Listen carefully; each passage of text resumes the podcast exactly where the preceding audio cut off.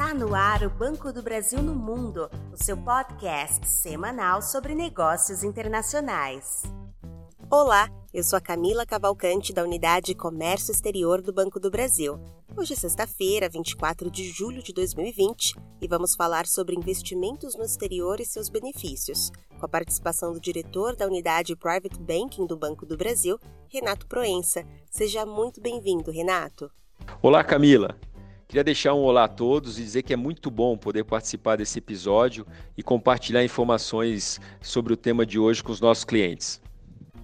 Renato, diante da crise provocada pelo coronavírus, que gera um clima de incertezas e favorece a volatilidade dos mercados, seria esse o momento para o investidor brasileiro pensar na proteção de seu patrimônio por meio de investimentos no exterior?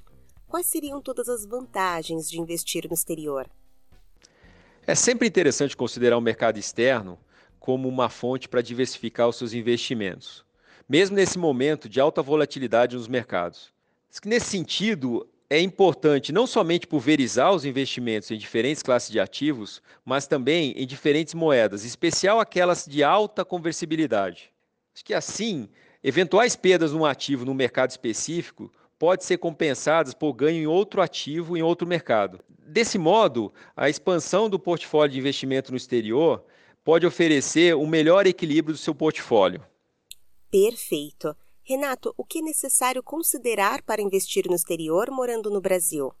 Bem, quando o cliente opta por diversificar o seu patrimônio por meio de investimentos no exterior, é importante entender duas coisas. Em primeiro lugar, que o mercado é dinâmico e que os mercados mais maduros tendem a sofrer muito menos os momentos de crise. Em segundo lugar, é necessário considerar que o câmbio no Brasil pode, em determinado momento, sofrer oscilações, mas é super importante focar no retorno do próprio ativo.